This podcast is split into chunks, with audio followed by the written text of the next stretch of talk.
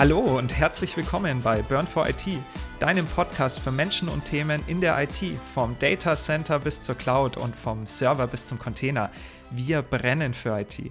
Mein Name ist Nikolas Frei und heute mit mir dabei JP. Hi. Grüß dich, hi Nico. Nico, wir haben heute eigentlich ein ganz cooles Thema, wo wir schon vor zwei, drei Jahren immer wieder drauf gestoßen sind. Und ich eigentlich gedacht habe, naja, mit deinen neuen Herausforderungen, die du gerade hast, hast du vielleicht das Thema nicht mehr ganz so auf dem Schirm, aber so wie es aussieht, hast du das Thema doch deutlich mehr auf dem Schirm, nämlich CICD, oder? Ja, absolut. Ich glaube, das ist wie ein Boomerang auf mich zurückgekommen. Ich weiß, wo wir da noch äh, rumgebastelt haben an der Thematik, aber mittlerweile sehe ich das auch in einem ganz anderen Kontext und das ist nicht mehr meine Herausforderung, sondern die Herausforderung der Kunden und allgemein der Unternehmen in im Dachraum, also in Deutschland, Österreich und Schweiz, nämlich die Gap zwischen Business und IT. Also quasi die Geschäftsanforderungen können von der IT nicht mehr in, sage ich mal, in einer angemessenen Zeit umgesetzt werden. Und woran liegt es? Ja, die IT hat keine Zeit mehr, keine Ressourcen. Und ja, da sind wir bei dem Thema viele manuelle Arbeit und es bleibt viel auf der Strecke. Daher bewegt mich das Thema, weil ja, es gibt Konzepte, die das Ganze auflösen kann, können und automatisieren können, aber die sind natürlich nicht äh, so schnell implementiert. Und darum ist genau die Herausforderung, das bei den Kunden letztendlich zu implementieren. Und ja, bin ich froh, dass wir da irgendwie einen Weg gefunden haben. und dann sind wir eigentlich schon genau im Thema Continuous Integration und Continuous Delivery, was ein DevOps-Ansatz ist, der dafür Sorge trägt, dass Software die geschrieben wird, getestet wird, verarbeitet wird und nach dem Test in die Produktion direkt überführt wird und das Ganze natürlich vollautomatisch, sonst hätte man ja keinen Mehrwert, wenn man alles manuell machen würde. Und das ist das Thema, über das wir heute eigentlich sprechen wollen. Absolut. Jetzt nochmal eine Frage. Du hast gerade schon erklär, erklärt, Continuous Integration, Continuous Delivery oder auch, glaube ich, manchmal Deployment. Was, was heißt das auf Deutsch? Wie kann man sich das so ein bisschen erklären? Äh, ich habe mir tatsächlich auch die Frage gestellt, wie würde ich es denn auf Deutsch übersetzen? Continuous ist, glaube ich, einfach aus meinem Wortlaut. Das ist einfach kontinuierlich. Und es ist, es ist tatsächlich schwierig für mich persönlich, den, den richtigen deutschen Begriff zu finden. Ich würde es tatsächlich als kontinuierliche Verteilung und kontinuierliche Implementierung von Software definieren. Also zentraler Punkt ist, wir wollen Software auf die Straße bringen, also letztendlich verfügbar machen. Und der, das ist jetzt ein neuer Ansatz, oder? Das gibt es noch nicht so lange. Ich, ich weiß gar nicht, wie lange es das Ganze schon gibt. Es ist aber auf jeden Fall der Zeit geschuldet, dass es diesen Ansatz gibt. Und zwar der Zeit, die benötigt wird, um Software vom Code bis hin zur Live-Applikation zu entwickeln einzuspielen und dann auch live zu nehmen. Was so viel bedeutet wie, du hast eben den Faktor Zeit angesprochen. Das heißt, die, die Gap zwischen, ich habe hier eine Anforderung, ich möchte, dass meine Applikation die und die Tools mit dazu bekommt, bis hin zu dem Punkt, bis die Tools überhaupt da sind, war früher ein Prozess, der sich über gewisse Zeit gezogen hat. In der Zeit sind aber wieder neue Anforderungen reingekommen und irgendwann ist das Backlog größer und größer geworden und die Entwicklerteams hatten nicht mehr zwangsläufig die Möglichkeit, das Ganze abzuarbeiten. Demnach ist dieser Ansatz Continuous Integration und Continuous Delivery im DevOps-Repertoire mit aufgetaucht, der es einfach ermöglicht hat, durch Automatisierung diesen Prozess deutlich zu beschleunigen. Nämlich dieser ganze Testprozess. Der Bildprozess war nicht immer das Problem, aber der Testprozess hat schon immer wieder für Probleme gesorgt, weil man eben die Infrastrukturen dann testen musste, man musste das Ganze neu aufsetzen. Es war sehr viel manueller Aufwand dabei. Und ähm, das ist durch, durch diese Toolchain oder durch diese Pipeline, die im Endeffekt dadurch gebaut wird, abgelöst worden und automatisch automatisiert worden. Also nicht automatisch automatisiert werden, sondern es ist automatisiert worden, dass kein manueller Aufwand mhm. in diesem Pipeline-Prozess mehr mit entsteht. Und diese Gap musste geschlossen werden. Ja, kann ich gut nachvollziehen. Also vor allem auch, weil letztendlich das Produkt, für das ich die Lösungen baue, ähm, ja genau das auch vereint. Also letztendlich kann man mit einem Klick letztendlich, nachdem man das Modell entwickelt hat und seine Applikation gebaut hat, die auch in Produktion bekommen und letztendlich auch die ganzen Tests mit einbauen. Also das ist ja letztendlich ein ja, du hast genannt Pipeline, ja, es, man kann sich vorstellen wie so ein, eine unendliche Pipeline. Es fängt ja immer wieder von vorne an. Ich will immer wieder eine neue Iteration meiner Software auf die Straße bringen, sozusagen. Und mhm. ähm, mhm. genau diesen Prozess eben zu beschreiben und halt zu automatisieren. Und das sind viele Schnittstellen. Also oft ist es ja dann auch so, dass man seine eigenen Komponenten einbauen möchte. Ja, man hat vielleicht so eine Gesamtlösung. Da schaue ich gleich nochmal wegen dem Plattformansatz gleich wieder zu dir. Aber vielleicht an gewissen Stellen will man diese Plattform ja äh, mit eigenen Systemen, ja, sag ich mal, erweitern, ja. Und das wird dann super komplex. Also so stelle ich mir das gerade vor. Ich kenne nur diesen einfachen Ansatz, wo es eben wegabstrahiert ist. Daher äh, zum Thema Geschwindigkeit und ja auch Sicherheit kann ich das jetzt schon nachvollziehen, dass es dann natürlich deutlich schneller geht und man die ganzen Abhängigkeiten noch gelöst bekommt. Ja. Ich meine, der Ansatz ist ja, dass wir im CI-Prozess, also in dem Integrationsprozess, hingehen und sagen, wir wollen kleiner, aber dafür regelmäßiger Code einspielen. Ja, wir wollen jetzt nicht sagen, wir bauen ein Feature mit ein, was immens viel Code bedarf. Wir müssen den Code erst schreiben, dann müssen wir ihn testen, dann müssen wir, also erst müssen wir ihn stagen, dann müssen wir ihn vielleicht testen. Äh, und diese Zeitersparnis, die kann ich mir einfach nehmen, indem ich kleiner und regelmäßiger Code in die Plattform mit einspiele. Und hm. das hilft schon mal immens. Und ähm, wenn ich den Code eingespielt habe, wird quasi mit diesem Code, den ich eingespielt habe, das Repository gefüttert. Das ist das zentrale Tool im äh, Integration-Prozess. Dort wird der Code dann geprüft und geht dann irgendwann in die Produktion über, wenn alles passt. Und dieser automatische Prozess, der, der das alles regelt und der das testet und der auch das Ganze überprüft, der war vorher alles manuell. Das heißt, auch Vier-Augen-Prinzip oder Sechs-Augen-Prinzip oder Acht-Augen-Prinzip, mhm. das hat alles irgendwann zu dem Punkt geführt, dass sich irgendwann Fehler eingeschlichen haben. Wir alle kennen mittlerweile diese gigantischen Zeilenansammlungen von Code, die manchmal vor die Füße laufen. Find da mal einen Fehler oder versuch es mal nach und nach zu analysieren, ohne Automatisierung oder ohne Tool, was dich dabei unterstützt, Zeilenänderungen richtig zu finden, zu fassen und dann auch ändern zu können. Ja, oder auch wann was geändert wurde. Ich meine, es gibt Kollaborationstools, aber in der CI/CD wird das Ganze halt nochmal noch mal auf ein anderes Level gehoben. Heißt aber auch, man hat es eben dann automatisiert, dass der Entwickler sich ja eigentlich wieder um sein eigentliches Kerngeschäft kümmern kann, oder? Ja, auf jeden Fall. Also ich habe mal gelesen, ich weiß nicht mehr in welchem Format das war, ein Entwickler braucht zwischen, ich glaube, fünf und acht Monaten Zeit in einem neuen Unternehmen, wo er Software entwickelt, bis er seine erste Zeile Produktionscode schreiben kann. Diese fünf bis acht Monate heißt aber, es sind immense Kosten, die ein Unternehmen für einen neuen Entwickler erstmal aufnehmen muss, damit der Entwickler im Team funktioniert, damit er den Code schreiben kann und auch die Plattform bzw. die Applikation weiterentwickeln kann. Durch eine Continuous Integration und Continuous Delivery Plattform kann ich diese Zeit immens verkürzen. Ich habe keine Zahlen im Kopf, deshalb werde ich mich da auch nicht hinreißen lassen, jetzt irgendeine Einschätzung abzugeben. Aber es ist deutlich schneller, was der Go-to-Market bzw. Go-to-Live für einen Entwickler im Endeffekt bedeutet. Der Entwickler soll sich auf das fokussieren, was seine Stärke ist, nämlich Code schreiben und nicht auf alles andere drumherum. Ja. Gut, dadurch braucht man vielleicht auch gegebenenfalls weniger Entwickler, aber es entstehen auch wieder immer neue Rollen, in die man sich hineinentwickeln kann. Und ich denke, da auch jetzt in dieser Plattform oder in diesem neuen automatisierten Konstrukt gibt es ja auch wieder neue Rollen, die das dann mitbetreuen. Was gibt es denn da so?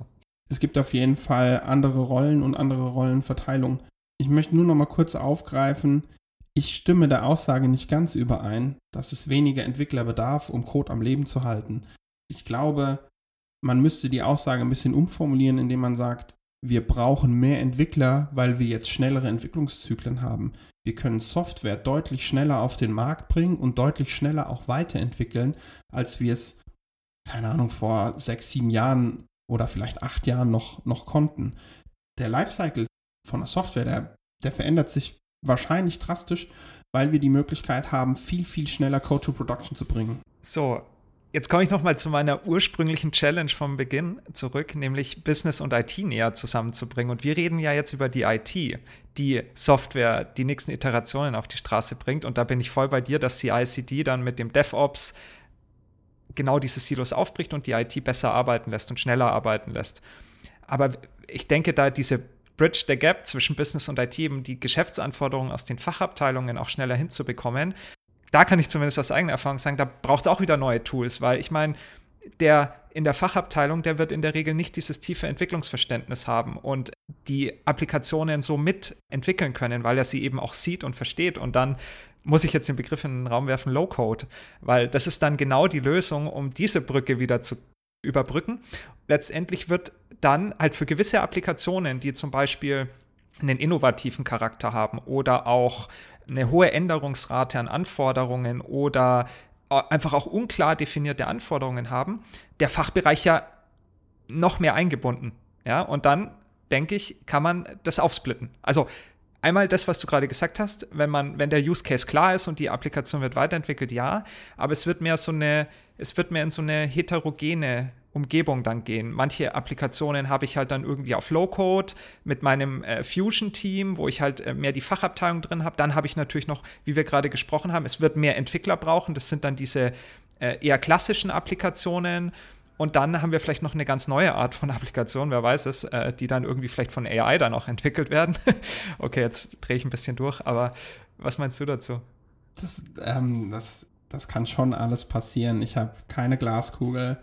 Ähm, wir haben uns vor zwei Jahren schon hingesetzt und haben probiert, so ein bisschen in die Zukunft zu gucken und zu analysieren, wo der Markt hingeht. Und das, was wir an Erfahrung gesammelt haben, das hat sich tatsächlich bestätigt, dass wir gerade im Mittelstand ein großes Problem haben, dass wir die Softwareentwickler haben, dass die Leute Software entwickeln, dass die, dass die Unternehmen Software entwickeln und das auch mittlerweile teilweise als ihr Kerngeschäft mit ansehen und sich da weiterentwickeln wollen dass der Markt aber für die Leute, die die Entwickler dabei unterstützen, nur entwickeln zu können, einfach total gering ist. Und der Ansatz, den du gerade beschrieben hast, mit einem Low-Code, mit einer Low-Code-Plattform, natürlich, der ist auf jeden Fall da, weil er eben den Entwicklern die Zeit gibt oder die Aufgaben wegnimmt, die vielleicht ein DevOpsler oder einen, wenn ich es jetzt mal nochmal höher breche, einen Plattform-Engineer für sie übernehmen kann. Der nimmt die Aufgaben einfach ab so eine Plattform wie eine Low-Code-Plattform würde, würde einem Unternehmen, was Software entwickelt oder was ein Softwareprodukt hat und das weiterentwickelt, einfach deutlich mehr Benefits geben. Ja. Aber das Kernproblem ist, wer richtet denn die Low-Code-Plattform ein? Wer richtet denn die CI-CD-Pipeline ein oder die Plattform, auf der die Entwickler sich auf das fokussieren können, wofür sie eigentlich arbeiten oder wofür sie eigentlich da sind, nämlich entwickeln.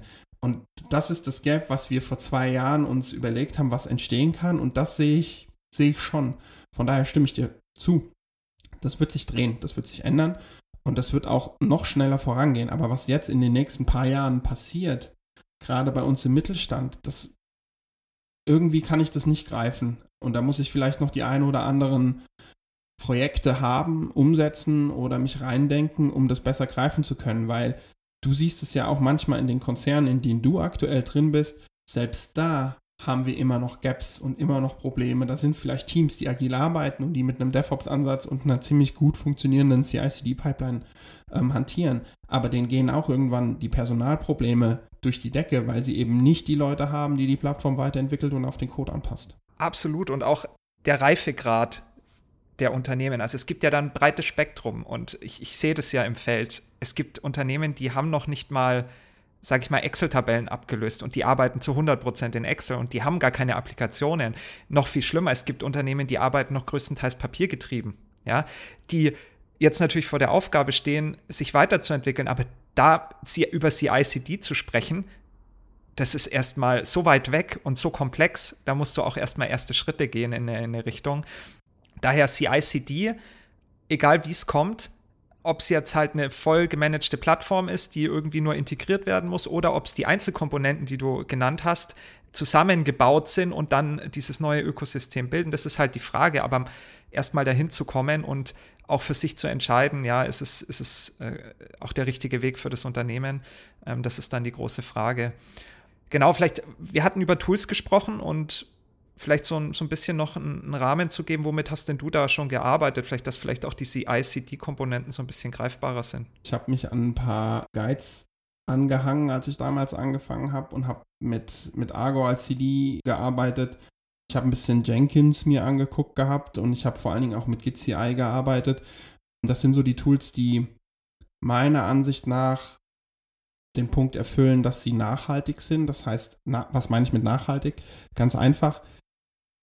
Es gibt nichts Schlimmeres, als sich eine Toolchain zu überlegen, die auf Open Source Varianten basiert. Natürlich gibt es auch das Ganze, ähm, das Ganze professioneller, indem man äh, eine CI/CD-Pipeline kauft, beziehungsweise das Tool-Setup für eine CI/CD-Pipeline kauft oder monatlich mietet. Aber das Grundproblem, was entstehen kann, ist, dass ich mich für ein Tool-Setup entscheide, was super gut funktioniert, wo aber die Community im Hintergrund nicht, nicht groß genug ist oder die Response auch nicht groß genug ist und eines der Tools in meiner Pipeline von jetzt auf gleich einfach eingestellt wird, nicht weiterentwickelt wird und so mir irgendwann wirklich ein Problem bereiten kann. Und ähm, deshalb muss man sich bei einer Entscheidung zwischen CI/CD und mit welchen Tools ich reingehe, auch immer diese Frage stellen, was ist nachhaltig und was ist nicht nachhaltig. Und Nachhaltigkeit kann zum Beispiel auch sein, das Ganze bei einem Hyperscaler zu beziehen, weil ich da weiß, die können jetzt nicht einfach Teile meiner Pipeline wegschießen. Das ist auch nochmal ein super Kontext natürlich zu unserer letzten Folge über ja, Cloud und welche, welche Unterschiede gibt es und ist Cloud gleich Cloud. Und äh, genau da sind wir auch nochmal auf den Punkt drauf eingegangen, dass es halt bei den großen Hyperscalern vor allem auch so etablierte Lösungen gibt, die aber auch vielleicht diesen Individualisierungsgrad dann teilweise nicht so bieten, aber funktionieren. Ja, und vielleicht ist es der, der richtige Anfang da, wenn es die Anforderungen erfüllen oder wie soll man sagen, wenn es auch die Regularien erlauben, da in die Cloud zu gehen. Aber vielleicht jetzt nochmal zusammengefasst, welche, welche Vorteile haben wir denn jetzt, wenn wir auf CI/CD setzen im Kontext? Ja, also auf jeden Fall die Geschwindigkeit. Ähm, ich kann Code schneller in die Live-Sektion bringen. Das heißt, ich kann deutlich schneller Code revisionieren, kann ihn, ich kann ihn deutlich schneller schreiben, revisionieren und dann eben live nehmen. Ich habe die Möglichkeit, meinen Code zu testen und zu scannen. Ich kann auf Schadsoftware scannen, beispielsweise, wenn ich irgendeine Bibliothek mit einfüge, weil ich ein neues Feature mit live nehmen möchte, kann ich das Ganze scannen lassen. Ich kann überlegen, äh, ich kann äh, mir Early Bugs anzeigen lassen, also Probleme, die quasi auftauchen, weil ich einfach einen Staging-Prozess habe, der einmal das Ganze vorbereitet, dann habe ich einen Implementierungsprozess auf einer Demo-Umgebung, die das Ganze testet, mit dem Live-System abspielt und ich kann das Ganze sehen. Das heißt, ich schicke nicht einen Enter-Befehl ab und sage Code geh live, sondern ich schicke einen Enter-Befehl ab und gehe einen kompletten Testprozess durch. Und das voll automatisch. Dadurch bekomme ich auch viel schneller Feedback. Das Feedback ist ziemlich wichtig für mich als ähm, Entwickler. Und bitte versteht mich nicht falsch, ich bin wahrlich kein Entwickler. Ich bin nur derjenige, der mit denen zusammenarbeitet. Ähm, aber das Feedback für die Entwickler ist enorm wichtig, denn ohne das Feedback weiß ich nicht, ist mein Code gut oder ist es nicht. Ja, muss ich Änderungen an meinem Code vollziehen? Gibt es vielleicht noch die eine oder andere Zeile, die ich anpassen muss oder nicht? Und das reduziert halt einfach Kosten. Das muss man ehrlicherweise sagen. Es reduziert Zeit, die meine Entwickler nutzen können, um ihren Code zu schreiben. Ja, dadurch haben sie mehr Zeit und es reduziert dadurch eben die Kosten. Ja, danke, JP. Das hat ja die Vorteile jetzt nochmal gut zusammengefasst, aber vielleicht auch noch mal kurz auf die Nachteile einzugehen, weil nicht, dass jetzt jeder denkt, das ist der heilige Gral und mein Unternehmen wird dadurch ins, ins Cloud Native Nirvana geschossen, also in, in positiver Weise. Äh, was haben wir denn da so? Also ich sehe schon ein, ein Problem. Ich, ich würde jetzt nicht Vor- und Nachteile so richtig, richtig gegenüberstellen wollen. Ich sehe tatsächlich Probleme, die entstehen können. Wer pflegt denn die ganze CI-CD-Pipeline? Wer ist denn dafür zuständig? Gibt es denn die Ressourcen im Unternehmen, diese Pipeline am Leben zu halten und auch weiterzuentwickeln. Es ist nicht damit getan, dass ich jetzt hingehe und sage, okay, ich mache jetzt fancy fancy GCI, hänge eine Argo CD hinten dran und dann habe ich meinen Bildprozess fertig. Dann lege ich die Hände hoch und mache hoch die Hände Wochenende. Das funktioniert nicht. Das muss stetig weiterentwickelt werden. Man braucht das Personal dazu. Und was ich sehe, ist, dass viele Unternehmen das Personal nicht haben, dass Dienstleister eingekauft wird, die einen wirklich sehr, sehr guten Startpunkt hinstellen, aber wenn irgendwann die Softwareplattform weiterentwickelt werden soll oder müsste, dann komm, muss wieder jemand ins Unternehmen kommen, der diese ganzen Prozesse, diese Zyklen und auch die Vorlieben und die Nachteile, die Vorlieben äh, und alles der, der Entwickler nicht kennt. Der muss sich wieder reinarbeiten und diese DNA, finde ich, ja, meine rein persönliche Meinung, die DNA, die ein Unternehmen hat, das Software entwickelt, das ist nun mal was ganz anderes, wenn Leute von extern reinkommen, das aufnehmen und auch diesen Drive und alles mit reinfließen lassen. Es ist nicht immer nur damit getan, so eine Pipeline aufzubauen von A nach B, sondern es ist auch Verständnis mit drin und Consulting mit drin, eventuell zu sagen, das und das Tool würde bei euch vielleicht besser funktionieren auf Basis meiner Erfahrung, weil ich eben weiß, ihr habt Vorlieben dafür und dafür und dafür. Ja, das ist, das sehe ich auf jeden Fall als Risiko an und eben das, was ich eben schon kurz genannt hatte, man muss sich auf Software fokussieren, die auch nachhaltig ist. Und wenn ich das nicht tue, dann laufe ich tatsächlich Gefahr, dass mein Bildprozess irgendwann an wichtigen Kernkomponenten ausgetauscht werden muss, ohne zu wissen, wie gut die in diesem Bildprozess überhaupt funktionieren. Ja, super. Dann an dieser Stelle schon mal danke, JP, für die ausführlichen Erläuterungen. Und ich will gerade noch ein bisschen so einen kleinen Call to Action platzieren. Nämlich kann ja sein, dass sich der ein oder andere jetzt für ja, DevOps und speziell für CI/CD interessiert. Und ich denke, da auch passend zu unserer Folge Code Cloud. Also äh, da denke ich, ist ein guter Ansatz, wenn man Interesse hat. Es werden viele Fachkräfte natürlich in dem Bereich gesucht, sich weiterzubilden und selbst vielleicht mal eine CI/CD-Pipeline zu bauen. Daher ja, an dieser Stelle. Ähm, wir haben jetzt eher so ein bisschen über das Konzeptionelle gesprochen ähm, von CI/CD und nicht über die reine Funktionalität oder den Aufbau und äh, das, das Tool-Setup, was ich wählen kann, wie ich an so ein Projekt rangehe, wenn ich eine CI/CD bauen kann seid gespannt. Ich glaube nicht, dass das die letzte Folge war, die wir über CICD gemacht haben. Bleibt einfach am Ball, guckt in die Folgenliste rein und da wird schon noch ein bisschen was auf euch warten. Ja, das ist doch ein guter Ausblick. Ja, dann an dieser Stelle, wir sind Burn for IT und wie immer danken wir dir, dass du auch in dieser Folge wieder mit dabei warst. Wenn dir die Folge gefallen hat, lass uns gerne ein Abo und eine Bewertung da. Wir hören uns in der nächsten Folge und bis dahin. Ciao. Ciao.